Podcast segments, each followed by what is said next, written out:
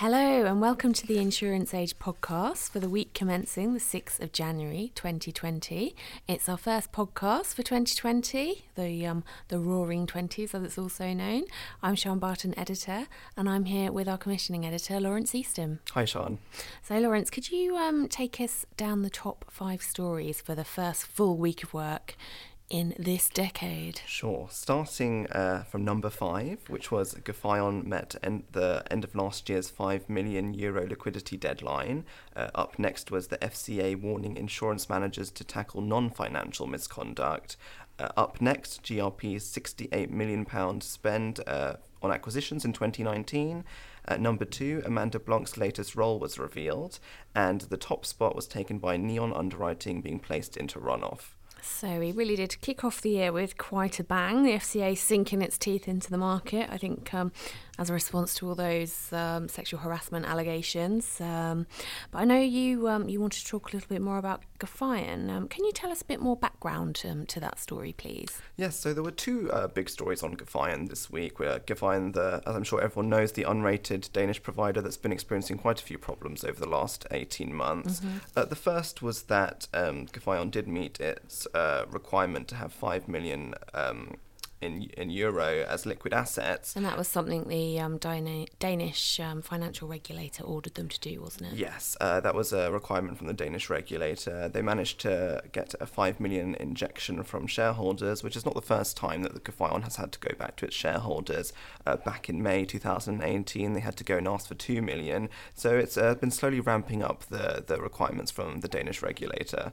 Okay, and there was actually a subsequent development to that story. Can you um, tell us? Us a little bit more about that, please? Yes. Um, the Danish regulator and Gefion have had a bit of, of, a back and forth on how Gefion reports its results and assets. Uh, this time, the Danish regulator disputed the valuation of a reinsurance contract that Gefion had.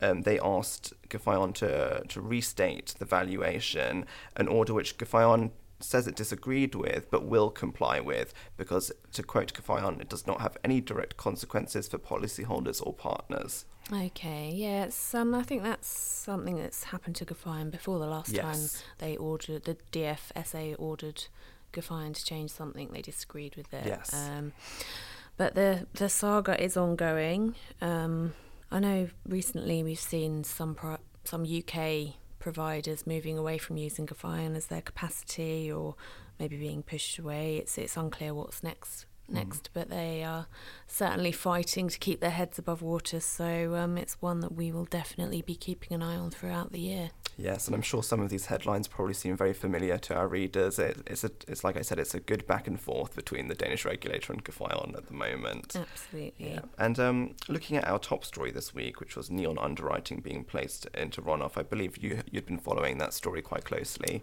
Yeah, I have. Um, I think the key things around there is Neon's uh, Neon Underwriting's owner, American Financial Group, decided to exit Lloyd's in 2020 it's now 2020, so they are exiting Lloyd's. Um, Neon Underwriting it only launched in 2016, and it had a focus on property, marine, casualty, specialty, and reinsurance. But um, like quite a few other organisations in the Lloyd space and in other areas um, of the insurance market, bosses said it wouldn't meet the returns they want, so they're pulling out. There's certainly been a flurry of exit and runoff announcements uh, in the last few months. What else has been going on in the market? Well, um, last year we had um, two big announcements from Tokio Marine Kin- Kiln Insurance and also MS Amlin. But on top of that, um, more recently, particularly in Lloyd's, Lloyd, um, sorry, Vibe Syndicate and Pioneer um, pulled out. There was also Tradewise Insurance Company, um, the Gibraltar en- entity, went into runoff. Um, and even today, Beazley pulled out of um, regional marine operations, including cargo, freight liability, and commercial hull. They're keeping their pleasure craft operation, um, but it's three three key mar- markets, about five percent of their book. So um, it's it's certainly um, runoff is certainly a phrase that we've used a lot over the last three months, and um, I think we're going to be using it a lot in as we go um, over the course of the next twelve months. Yeah, the impression I got from speaking to brokers today is that we'll certainly be expecting a lot more runoff announcements, just as you say. Yeah, absolutely. I mean, um, a lot of this all feeds back into the Lloyd's review. And also, more generally, across the insurance world, not just in Lloyd's, the market is hardening, things are getting tougher, and brokers are really going to have to step up and show their value because prices are going to go up. It's certainly a story we're going to be following as the year progresses, but we've certainly kicked off the year with quite a few big stories. That's all we have time for today, and we'll be back with another podcast soon. Thank you for listening. Bye.